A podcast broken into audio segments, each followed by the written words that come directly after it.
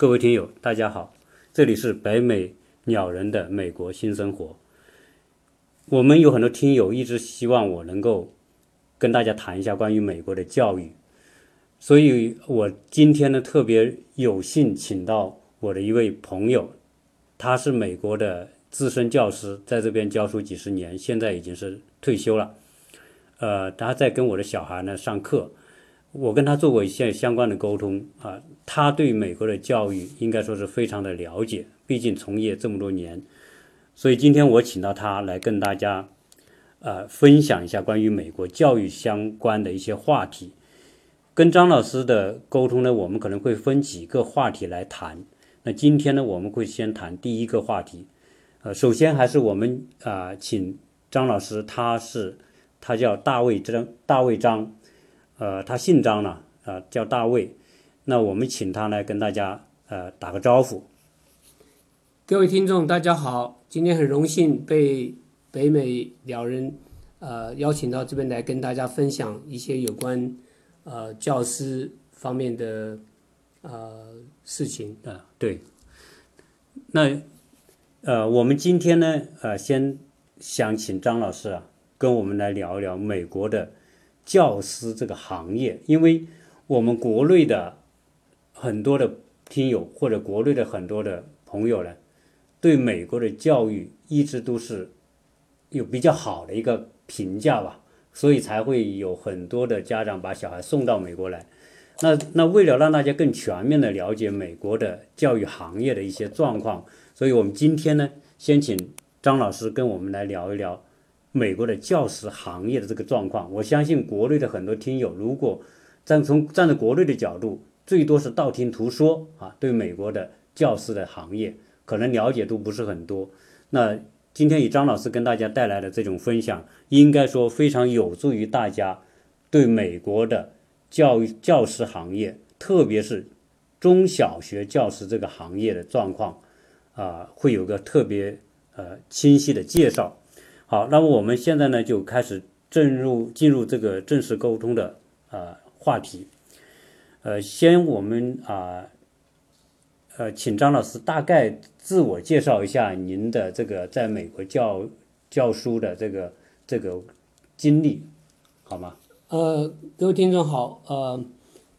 我从事教育二十七年，现在退休了，啊，每天就是不务正业，听歌，哦，呃，享受生活，呃，看看报纸，呃，爬爬走，啊，今天被邀请来嘞，呃，也未必是。可以给听众提出完全正确、百分之百的正确的这个消息，但是八九不离十啊，因为每一周甚至每一周不同的郡也有不同的这个呃说法。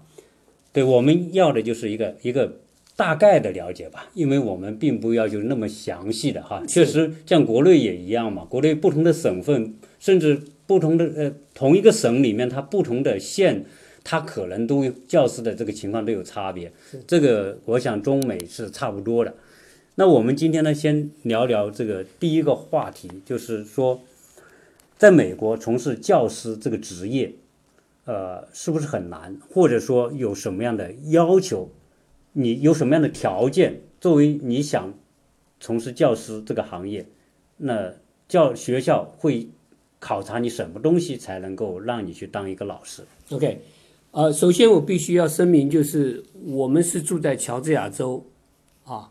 那大部分的这是美国东部，对美国东部啊，那这是特别就是乔乔治亚州了啊，亚特兰大地区附近。呃，当老师的话，你当然至少要有大学以上的文凭了啊，不管你是大学也好，硕士也好，专家也好，博士也好，啊。啊，都一定要有大学的文凭。大学这这个大学文凭是说有没有说四年四年四年的教育啊？然后主修教育啊啊，但是也有半路出身的，就是有些人他乔治亚理工学院毕业，他出来以后他发觉他不愿意干这个理工方面的，他想当老师的，也有先在职，然后呢晚上再去上课补补修教育学分的也有。就是说，他想当老师，他一定要修完教育学相关的课程。对，但是在某一段时间的时候，好比说几十年以前，乔治亚州缺老师，尤其是缺数学老师。那这个时候呢，他就很欢迎放宽条件，对对对，就是放宽条件。但是你所谓的放宽条件，也不见得说是就是这些人不够资格哦，他反而比一般的教师资格还更好。他是乔治亚理工学院，乔治亚理工学院是全美国在某些科目上面来讲是数一数二的哦啊，所以他来当老师是绰绰有余，哦只是他没有教育学分而已。哦所以这一点我们不用去担心。嗯嗯那除了大学毕业呃以上的文凭呢，你还要考教师执照啊，就跟律师一样，就是医相当于生一样。相当于一个职业的一个执照，叫是 license。对对对，是一个呃一个 profession，呃，所以你必须要有教师执照，通过州政府的考试啊鉴定了以后，你才能够到各个学区去申请啊当老师这个职位。哦，那个我到美国，我发现从事很从事很多的行业都需要这个执照，不管律师要执照，医生要执照，甚至可能做中介、房屋中介、做这些买卖，好像也要执照。当老师也一样需要这样一个执照。这肯定是这样子的嘛，要不然的话，你要怎么去呃约束这些老师？他必须要在一个情况，就是就是说你你你没有约束的话，就是很难很难去这个呃让规定老师要做到哪一些方面，就是你达到哪些要求？对对对，你一旦有了这个的约束的时候呢，你就必须要去呃做这个教育学分上面的呃追求，呃，他那那我问一下，你看这些做律师的，包括做房屋买卖的中介的啊，他我听他们说，他们也要考执照，而且他们每多少年，一年还是两年，要重新考一下。那么老师这个执照有没有这个要求？美国是这样子，你在职的时候呢，你就已经被安排去上学校里面的某些课哦啊，这些课就已经被州政府承认了，哦，所以你当当是提升培训的一对对对对，就是你在职哦，你今天有人参加这个会议，参加那个会议，你就做一个记录，他们也有记录。然后到了你五年以后，你要重新考核的时候，州政府会不会再给你继续给你这个教师执照？那他一看一目了然。看你平时有没有去上这些课。对，哦或者说你有没有自己单独到某个大学、某个学学府去去去上课？哦，啊，所以这是一定要有这样子的约束嘛，要不然，呃，真是很难做一对教师的质量对对对要有要求。有哎，那也就是说，在美国当老师，他不是说进去这个学校之后，呃，以后就可以放得很宽，不管是你水平提高不提高，都可以继续做下去。就是说，还是有这样的一种考核要求。是的，好，尤其是在暑假的时候，嗯，暑假的时候，各个学区它有一些课程啊，呃，甚至他愿意付你钱去参加这些会议。啊，哎学校付费，对对对，因为他认为这是小的投资嘛，因为你的师资好，学校的附近的学生学得好，那是整个都提升的嘛，所以这算是小钱，他有一定的预算的，哎，他如果不做这方面的投资的话，呃，那这个老师的水准可能就不能没有办法维持到一定的呃程度。好，那我我想问一下，就是说，学校对老师的平时的考核啊，大概是什么样？你像我们国内哈，国内的考核有几个硬指标，你如果是毕业班，比如说初中或者高中毕业班、小学毕业班，那有个小升初、小学升初中，中初中呢有中考，就是初中考高中的一个考试，到了高中那有考大学的。是吧？这个学校每个学校到一定时候，如果好学校都会公布我我考了多少学校进入北大清华或者进入一本二本这些，这些都是他的成果嘛。那国内就是有很多的，国内的老师压力很大，因为教育竞争压力很大，考大学竞争压力很大，所以在这种压力之下呢，我看这个国内的学校啊，特别是好的学校，对教师都要求很严，抓得很紧，所以老师也也都是投入度很大。那在美国的教师学校怎么考核老师的？一般就是呃有分上学期、下学期，嗯，一一学年当中啊，有上学期、下学期，他每一学期呢都会到你教室里面来观察你，啊，有些是短短的五分钟到十分钟，听课吗？对，啊他就坐在那边当学生一样嘛。啊，就是领导是校长什么，他对对对听课。那那不管是校长、副校长，是或是任何一个在这个领导方面的人，他都可以进来啊，哎，然后事后会给你做评语，嗯，啊，然后就决定你这一次的呃观察呃及不及格，哦啊，不及格他会告诉你在哪一方面你需要改进，哦啊，不会有什么大事的，就你只要试着去改进就没问题了。那再来比较严肃的就是他一一进来的就是三十分钟，嗯，啊，这个就不是普通的五分钟、十分钟了。哦它整个过程是三十分钟，所以就比较更严格一点了。那你想想看，三十分钟说时间短也不短，嗯啊，你要尽量的展现出你能够不但能够说对每个小孩子所付出的这个呃照顾，呃也也需要有小团体啊、大团体，甚至不同的方法啊。这这群学生在做这个事，甚至由学生领导学生，那甚至呢，老师呢在另外一个组里面呢，跟帮助另外一些学生啊，呃，就是看整个教学过程来比较详细的考察。对，那每学期都这样嘛，上学期也是这样，下学期这样子，然后到了四月初、三月底的话，你大概就知道你会不会呃被续聘哦、现在是一年一聘的了啊。几十年以前是所谓的终身制啊，终身你三年以后你就有保障了。啊，可是经过这个呃时事的变迁等等，呃，他现在是一年一聘的。哦，啊，我甚至有一个朋友，呃，跟大家开一个玩笑，就是他有一次去相亲，那个对方女孩子的父亲问说：“哎，请问某某老师，你是不是终身职啊？职职有没有保障啊？”啊这个老师说没有，哎，啊他把对方吓一跳。事实上是真的这样，就是一年一聘哦，啊，现在都是这样子。等于说这个在国内呢，教师是事业事业呃工作嘛，叫事业岗位，对对对，就是国内分行政岗位、行政工作、事业，还有其他就是各种。但现在国内好像也是很多的签合同这种方式。对对对。那不知道美国是不是也是这种签签合同？我们在差不多四月初啊，肯定就会收到这个聘书了。哦，啊，那如果没有聘书的学校也会通知你，那么也也是没有关系的啊。这个学校不要你，这个学区不要你，你可以到别的学校去嘛，对不对？哦因为就跟职业篮球选手一样，这个亚特兰大老鹰队不要我，我可以到纽约尼克队去，对的，只要尼克队要我，因为我们都有具备这个方面的知识条件啊，所以也没有关系。但是如果他不续聘，你的理由是因为你跟学校学生发生关系，嗯，偷窃，嗯，偷学校的财产，嗯，那这个时候呢，那就相当严重了。你不管到哪里去的话，可能就比较，就是这是属于道德层面的问对题。对对的。那这个时候你可能就很难再继续在任何一个地方找到，一旦留有污点，对对对对比如说你是属于呃，比如说男老师跟女学生对发生不正当的性关系，对啊，在美国是很严格，这是很严重的一对对对个罪行，应那当然该我知道。然后，如果你有这种污点，或者你偷窃这种污点，一旦记录在案的时候，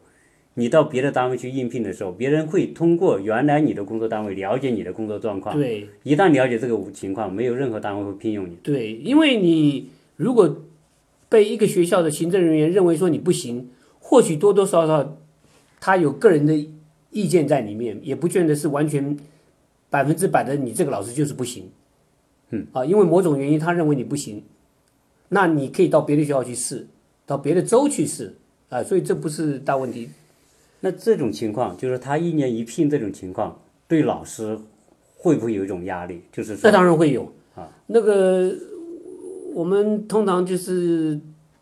讲说，哦，不行，我是有家的人。嗯，你如果是单身汉，啊，那就是无所谓啊。我无所谓。我有朋，我有同事啊，他今年在这边，他明年就跑到这个阿拉斯加去了，甚至有些人跑到杜拜去了。啊啊，哎，他没有家嘛，对，他单身，啊，这也不能怪他们，这事实上是这样。牵挂少。没有牵挂少，嗯，但是你一般来讲的话，都是有有家的，有有子女的，所以你必须是战战兢兢，哦，哎，那也不是是因为这样子了，事实上本来一般老师就很战战兢兢，哦。就是因为你你投入这个教育事业，就是希望把你的知识传给下一代。那那呃，除了你学校对老师考察之外，我看到网站啊，每个学校都有个网站，这个网站里面呢，我看都有有几个东西，一个呢就是呃老师呃不家长对学校的评价，我看每个网站都有，包括现在美国的这些排名网站啊，美国不有那些啊、关于学校的排名网站都会有这种评价。那么如果比如说家长对他自己孩子在学校遇到的情况，他认为是老师做的不好，那学这些家长会不会有一种什么途径可以反馈给到学校，而从而对于老师在他工作的方法和态度上的提升，是不是也是一种监督？当然，这也是因为学校的一些事务跟这个学生的学习息息相关嘛，所以家长他是有这个权利啊，跟你学学校的行政人员沟通啊，某某老师呃教的不好，或者说是教的太快，呃等等质疑。那学校方当然也会提出他的证据啊，就是说你看我们一年有两次、三次啊，呃，这个到教室去观察老师，然后这个老师和其他老师之间的关系又是怎么样？呃，换句话说，你是真的很差的话，可能也就是真的会有问题。但是一般来讲不会了，一般来讲很少听说这个老师不称职，或者说怎么样，在这个学术方面，这个应该是不成问题的。我我听说一种情况，呃，有家长的反映啊，就是说美国的老师呢，特别公立学校的老师，呃，不管是小学，特别小学这种层面的啊，就是老师对学生都特别好，就是基本上都是表扬为主，而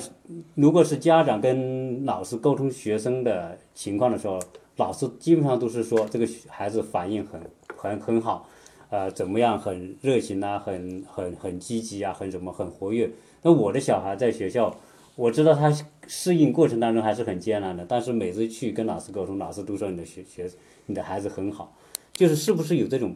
过度表扬的情况？对于这个学生，这个是一一一种趋势哈，这不只是在小学、初中、高中也有，嗯，就是所有的人都希望，所有的家长都希望你对我的小孩子有所肯定，啊，或许他的速度没有比其他学生快，或许他的理解能力、他的基础没有比其他学生好，但是总是你对我小孩子有鼓励的话，他才有兴趣嘛，嗯，啊，你每天都讲说他这个不懂那个不懂。呃，那他自然就会慢慢就会变得不懂，然后就啊退步。呃，那所以不只是在小学，小学可能更加的这样子，但是在初中、高中往往也是这样子啊。呃，甚至我可以又跟大家分享一一件事情，就是某一个老师啊，呃，有一个女学生，她来问这个老师说：“你有没有这个申请表？什么申请表呢？她想当。”篮球队的啦啦队员，那这个老师呢，他没有经验，嗯，他是这个女学生的老师嘛，嗯，心里面想说，你这个学生成绩都不及格，你还要去当啦啦队，嗯，就跟他讲说，呃，可能就是老师也讲了，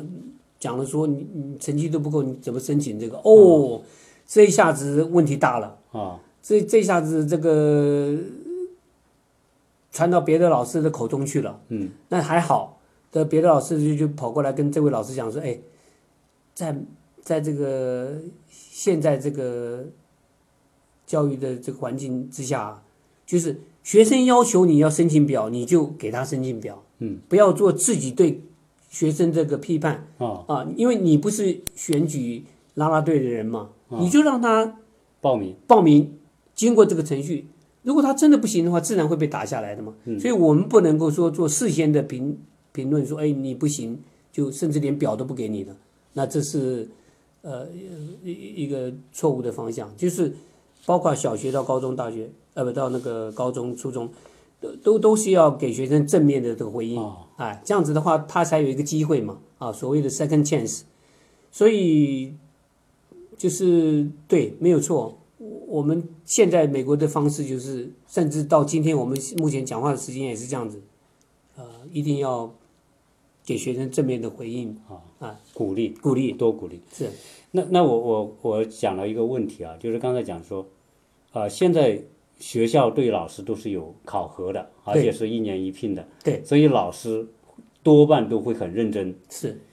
加上呢，因为我们知道在美国呢，如果你上了一定年龄有家庭之后，那你有有有有小孩是吧？这样一有家庭之后就比较固定了。如果你要不被聘用，你不得不到另外一个县或者到另外一个州去聘用的时候，对，对于这个人的家庭来说是一种很大的变动，大家也不愿意去承受这样一种，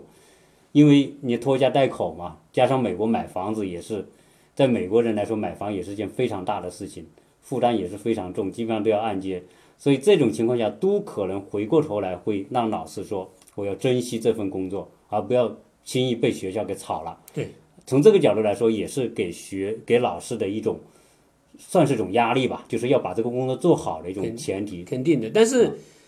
话又说回来了，这不是说只有老师有这个压力，啊。你就算是学校行政人员、校长、副校长，嗯，在我这个教书这二十多年的看多了啊，甚至连校长被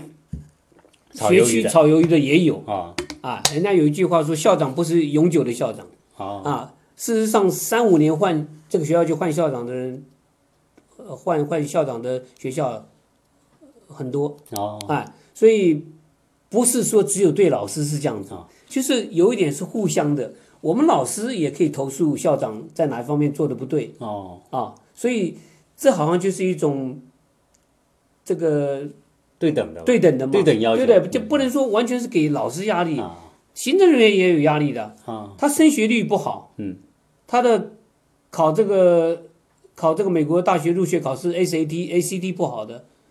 也不行啊。啊，啊，这个也就是这些考试的成绩也是衡量这个校长那当然的一个标准。那当然，你在美国，像很多卖房子的这些朋友们，他们都会跟顾客讲说：“哎，这个学区是这个州的好的学区。”对，就甚至把这个当做一个卖点。是是那事实上是这样子的。是哪一个人希望说到比较名誉不好的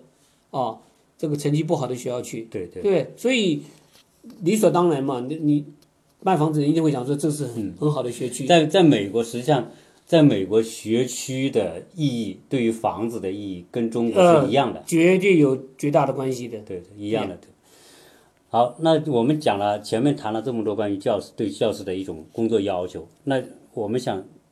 问一下，就是说，呃，教师的这种待遇状况，美国的教师待遇情情况怎么样？呃，其实平常一讲啊，现在比以前我们刚开始的时候好多了啊。哎，呃，美国呃一般来讲是它是按照你的学历、资历来决定你的薪水的。啊那每一周甚至每一周每一郡也不一样。嗯啊，我今天给各位各位听众带来两份啊，一个是乔治亚州富特郡的薪水表，就是我们现在居住我们现在居住的地方。然后我们隔壁那一郡呢，呃，昆仑郡古奈康体，啊，它的薪水表，我就稍微啊这样子做了一个比较。一个大学生刚毕业，在古内康体，他的年薪是四万三千六百四十六元。啊那你如果是是呃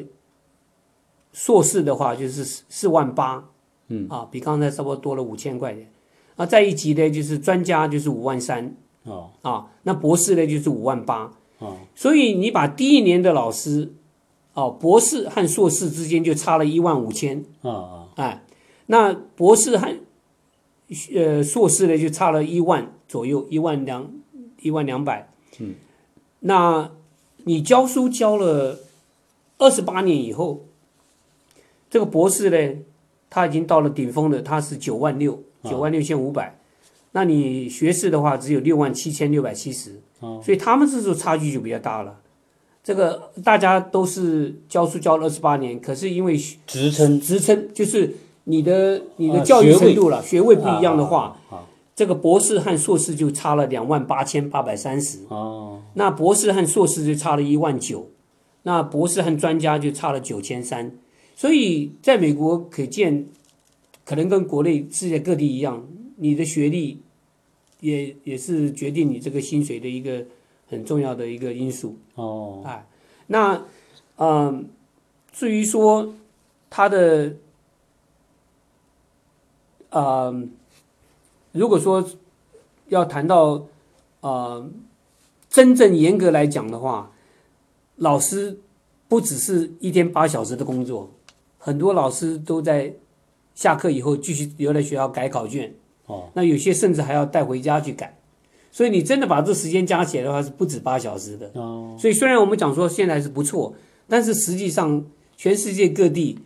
我们真的应该很尊敬老师呢，因为老师花的时间对对这个你的小孩子花的时间是不少哦，啊，不只是说这八小时就算了，哎，所以还是不够。所以呢，现在乔治亚州新任的州长啊，他前两天就发布一个消息，说下面几年只要他在任期之间呢，每年每个老师都要加薪三千元。哦，哎，这是前所未有的。呃，以前呢是有加三趴、两点五趴等等，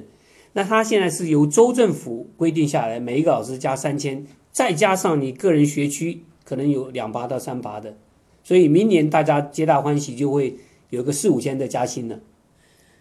这个应该对对教师还是一个非常利好的一个消息。非常非常鼓舞。呃，为什么全世界的教师的这个薪水啊都不是很好啊？呃，我个人也是很纳闷。哦，啊，因为你想想看嘛，任何一个科学家、医生、会计师、律师，都是由经过学校的教育这样子起来的嘛，所以是应该注重。所以我们对这个新州长乔治亚州新州长啊，这个的决定啊是非常赞同的。那像我看博士啊、的收入比比这个学士要高一万多一年啊，就是这种差异的情况之下，啊、到这些中学里面，就是他得到博士学位到中学里面来教书的这种比例有多少？呃，比例是很少了啊，一个学校总是呃各种学位的人都有，也有博士的，也有专家的，也有学士的，也有硕士的。啊。但是因为他的薪水不一样啊，啊。也有很多美国老师啊，他继续，他是大学毕业的，他在未来两三年之类的，他就会得到学呃硕士，然后甚至再过两三年以后会变成专家。哦，他就是在职教育，对对对，他他就是晚上，他白天在教书，对对对，他晚上去某个大学去修这个继续修修学学位。，嗯嗯，哎，那一旦你得到这个学位以后呢，学区就会按照你你的你现在的新的这个学位哦。来给予你不同的这个呃教师的待遇。那这也会导致很多的老师在课余时间，就是在在职的方式进修。继续教育。是，啊，所以这是好双赢呢，对对对。不对？老师知识程度提高，他有相对的这个金钱上的报酬，但是对老师、对学生来讲，对整个学区的学校来讲，大家这也是对，这也是减轻他们一种压力的方法，就是说他大学毕业就先来工作，是。他一边工作一边在在读，对。和你一直读到博士毕业再去工作，对。那肯定是这种方式对于自身的压力是会小很多。对，那这个我我还想了解一下说现在这个。啊、美国的老师有没有职称的这个说法？我我们国内不是有初级、中级、高级嘛？那在美国的教师有没有这种评职？一般来讲没有，你当老师就是老师啊。但是呢，在某种情况，你学校的领导人、校长、副校长认为说，哎，你是一个人才，嗯，他就会跟你私下谈，就是说，哎，你愿不愿意走这个行政人员这方面的？领导岗位那对对对，但是呢，呃，并不是每一个人啊，即使这个人他很有呃能力，但他不希望从事这些工作，因为实在是很费时间的。嗯啊，好比说你一个篮球队到外面去比赛，甚至在本校比赛，你一定要从还没有开场，你就人必须要站在那，然后到结束以后呢，要每一个人都离开了。你才能离开。这时候你到家的时候已经是深夜十二点一点了，哦，哎，所以这在这个情况之下，并不是每一个人都愿意接受这个挑战的。但是你说有没有人也有，有些人他说好啊，你既然认为说我我能够啊、这个有这个潜在的能力，那我就试试看。所以在三五年以后呢，这些人呢也就变成行政人员了。哦哎哦，这也是很好的方式了。这样的话，你就不必从外面去骗人嘛，你在呃呃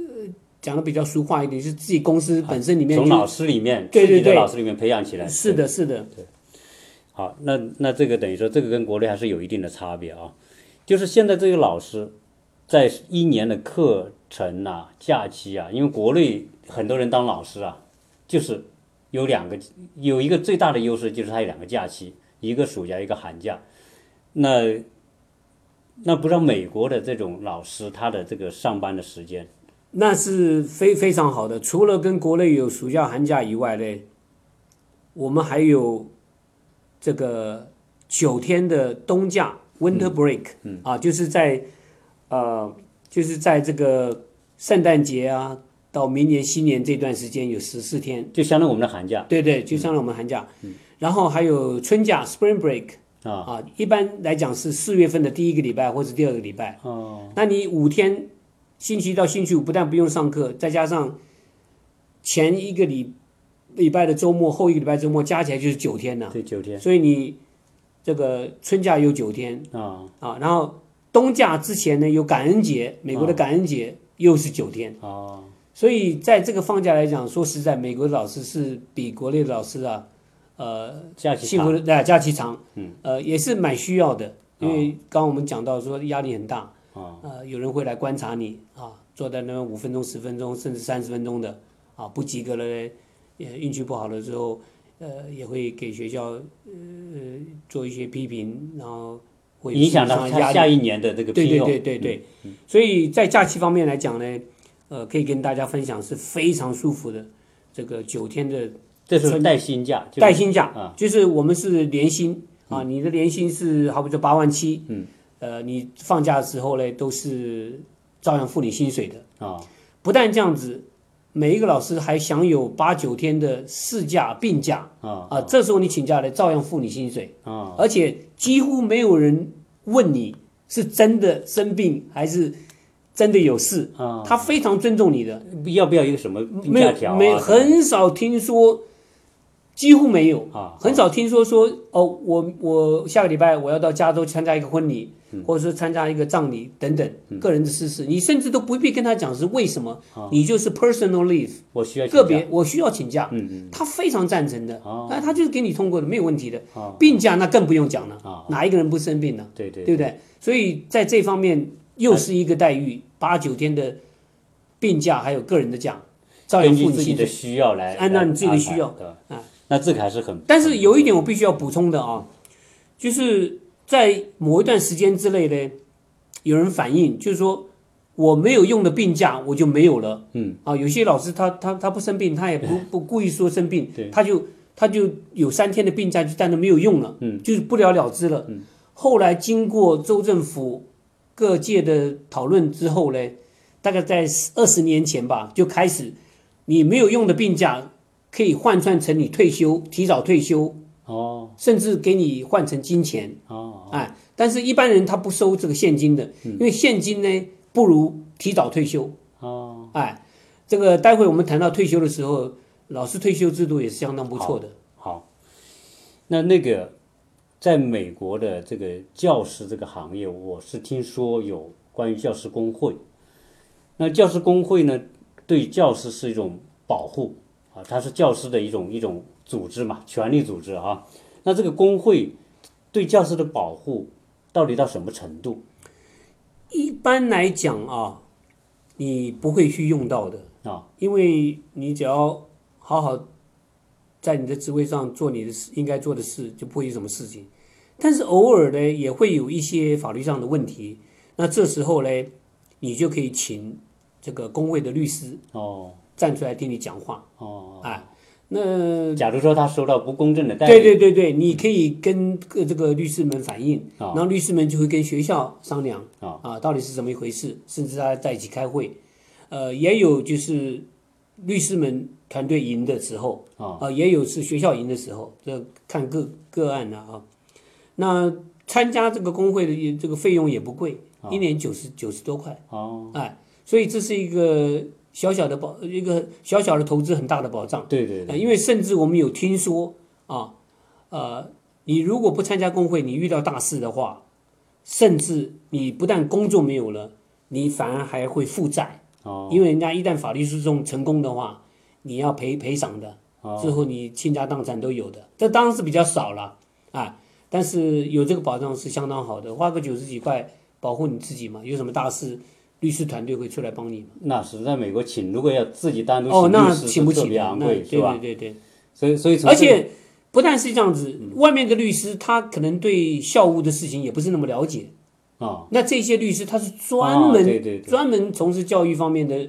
他没有、他没有别的那个，啊，这专业律师他。专业律师、专业教育律师。那实际上呢，如果是工会的律师一旦启动诉讼，实际上学校他也得请律师那当然了，那就是那就变成学校他也要花钱嘛，那当然也是一种压力。那当然所以这种从这个角度来说，工会的律师对教师的个人权利、正当权利啊，应该是一种很好的保护是啊，在美国一般来讲，不管是教育界也好，一般来讲嘛，对，谁都可以告谁的，啊。对不对？所以有一个这个律师团队替你做后盾，那不是很好吗？对不对？万一真的有什么事情的话啊，所以我觉得如果有心从事在美国从事这个教育的呃人士啊，那不妨这个真的就参加这个教教职工会，这样子的话有你有保障嘛？这种那就这种保障啊，就是工会的这种保障，会不会演变成另外一种形式的铁饭碗的模式？就是说，嗯，学校也怕麻烦嘛，就是说你工会的律师来跟你打打打官司的话，那学校就可能就会导致学生说，哎，不是太大的问题就算了，那不是太大的问题就算了，就是会不会导导致这种情况？应该是不会的，因为一般来讲，你就算是在一次的观察当中，学校认为说你表现得不是很好，他会给你机会的。哦。他不是说哦你这次表现不好了，马上就跟你炒鱿鱼。对对他有规定的，他要给你两年的时间，啊，观察。哎、观察、纠正，嗯。啊等等，所以呃，不至于说演变成说哦他必须要给你及格，呃或者说是怎么样。啊因为因为很少会影响会到那种程度了，啊。究竟是比较少。好那那我们想，就美国的教师啊，假如说他工作了几十年，他要退休了，他的对退休的制度是什么样一种规定？这个呃，事实上退休制度是不错的啊。我我拿一个同事的退休的经验跟大家分享一下。他有一天来讲说，在路上碰到了，他说：“我说哎，现在退休的日子过得怎么样啊？”然后就谈到就是说他现在的薪水是怎么样。哦，呃，一个退休老师，他最高可以达到他以前在职的在职的百分最高可以得到百分之八十。哦，你好比说你你以前是八万块，嗯，那你百分之八十的话就是六万四。，对，那这个除了老师退休以外嘞，你还有国家的社会金啊，因为有些老师他在从事教育工工作之前，他是就是一般的职业，那有有社会社会金的啊，那他那个时候社会金相当于我们国内的社保，对对对社保，啊，所以他不但有这个州政府的退休老师退休的这个金金额，再加上这个福利金的这个社会福利金啊，但是呢，不幸的就是社会福利金，他认为说你已经有老师的退休金了，所以他有一定数字把你原来应该得的减去多少？呃，最新的消息是他会减四百六十三块。哦。啊，好比说你应该得到一千二啊。啊，你每年呃应该得到一千二的社保，但是因为你有领老师退休金，他就给你减掉四百多块钱。哦，啊，所以你不可能说两边都领领全全哎，所以呃是这样子。那再来就是你个人有所谓的 four one，呃，就是自己也可以储蓄保险，他鼓励你，你最高可以每年存两万八哦啊，少了吗？你就大概存个几百块嘛啊。啊，除了州政府规定你每每个月要存多少，存进去，到时候退休再来领出来，对对对对，而且这一部分存去是不用交税的，他的他的这种这是在税之前的。税前啊、就是说，好比说你的年薪八万块，嗯你每个月州政这个州政府规定你老师这个要存，好比说五点六八线嗯啊，每个人都大家都一样啊，不管你是老师也好，你行政人员也好，你都在你的相当于年金是吧？对对对，你都要存存放在那的。啊哎，这样子的话，你以后才享有这个退休制度嘛。那其实这个是很很那个的。我那个朋友就讲说，他说我当初退休的时候哦，我真正存放在这个州政府这个退休金上啊，只有差不多十三十四万。嗯，但是有人跟我说，我享有现在这个每个月领这个钱，一直到我离开这世界的这段期间呢、我享有这个权利，我至少要有五十万的人，我才能够享有这个福利。就说，如果说你不是教育人员，你你存了十几万，嗯，你你可能没办法有这个待退休的这个待遇。你这个待遇是相当于某一个人已经有五十万的存款了，哦，所以这这也是一种福利，是一个福利啊！你你个人你才存了十四万，啊，但是人家已经给你分析了，你享有这每个月，好比说拉个四千块钱，这个需要你这个人要有五五十万，这个就是跟相当于一种另外一种这种嗯寿险的概念是对对对相似，是吧？没有错，因为你的钱存在那里那么多年，他可能拿去投资，然后给你赚来之后再分享一部分对盈利给你。所以我们现在讲嘛啊，你不但有州政府的退休金，有些人还有社会福利金啊，再加上你自己存的钱，啊像他那个我那个朋友，他好像存了个二十多万啊，所以他每年的四千多，加上这个社会社会金，再加上他存的二十万，你想想看他是怎么规划的？他说我二十万，我可以每个月多多用一千块钱，下面八年十年，除了州政府退休金，除了社会金之外，我还可以规划的就是下面十年，我每我每每年的每个月十二个月当中，我每每个月要拉出一千块钱，可以维持到八年到十年，哦，所以不错的。对对对，他的这个要不要交税？就是这种退休之后的，要也是要交税在美国很少说是不用退，除非有一种叫我，因为我不是律师，也不是什么了啊，但是我听说是说有一种叫做 Roth R O T H Roth I R A 啊，就是，但是它的差别就是说，刚才我们讲的是说，你你你所存款的那个，就是对以后退休金的存存金呐、那个是在呃扣税之前啊。就是不算税的。嗯，啊。可是你到时候你年纪大了，你领出这个钱的时候嘞，还要交你就要交税。啊。但是这个 Roth 呢是说，你现在存进去的是税前的，税前的，到时候你到时候你就不用了。哦，所以见仁见智。对，人家还是想说 Roth 比较好，就是你到年纪大了，不管你是多少钱在里面，你拉出来一毛钱都不要付，哦，哎，所以看你要自己要选择哪一个，哎，有一个是呃先先要付税的，呃后面不用付税，有一个是前面不用付税的，后面要付税。哦，对，这个这个也详细的，张老师详细的把这个退休的美国老师退休的情况跟大家介绍了一下。那美国的这些教师啊，他的这个福利里面好像还有一项是保险，是吧？保险的话，一般家庭呢、看你如果是个人单身的话，一个月顶多一百二、一百一；那如果有家庭的话，有家庭的话，三个人、四个人以上的话，顶多五百多，那还是很合算。还是很算的，很合算。你个人，我们现在住在亚特兰大，住在加州州，你自己要到外面去保全家四个人、五个人，哦，那可能要两千多了。对对对，我听说一个一个人最少都要五百多美金对对对。一个月，对对，那呃，这是整家整整个家庭，就那是在单位的情况下是这样对对。对对。但是如果你是商业保险，对，不是走单位的，那可能说要每一个人要要五百多，甚至一千多。不但是这样子，我还要强调一点的就是，这些老师退休以后啊，他被州政府终身保，哦他不需要再去买保险，哦哦，他只要服务十六年以上，政府给他出了那个保险你退休了以后，你只要有十六年的年资，啊，你就继续享在继续，就等于说你在职一样。啊啊，啊。这个这个是一很这个很大，大的一笔福利，嗯又是，所以他们就讲说哦，教师的福利你不能只看看工资，这个薪水，对对对，你事假、病假，所有的假，再加上你退休以后你终身被保，嗯嗯，这个是所以综合福利待遇综合福利应该是不错的，不像我们说我们看到的待遇啊，一年可能你刚才讲的有啊五、万多或者是六万多是吧？好像看起来跟平均工资差不多吧？美国的好像我听说啊，平均工资大概是五六万的样子，年薪美金啊。对。但事实上呢，如果把其他的各种隐形的福利加起来，对对对，可能是好过一个你在私人企业上班的，可能好过你七八万一年。是是是，你真的要把那些福利加上去的话，你这些年薪表上的这个年薪啊，可能还要再加个五六万。哦，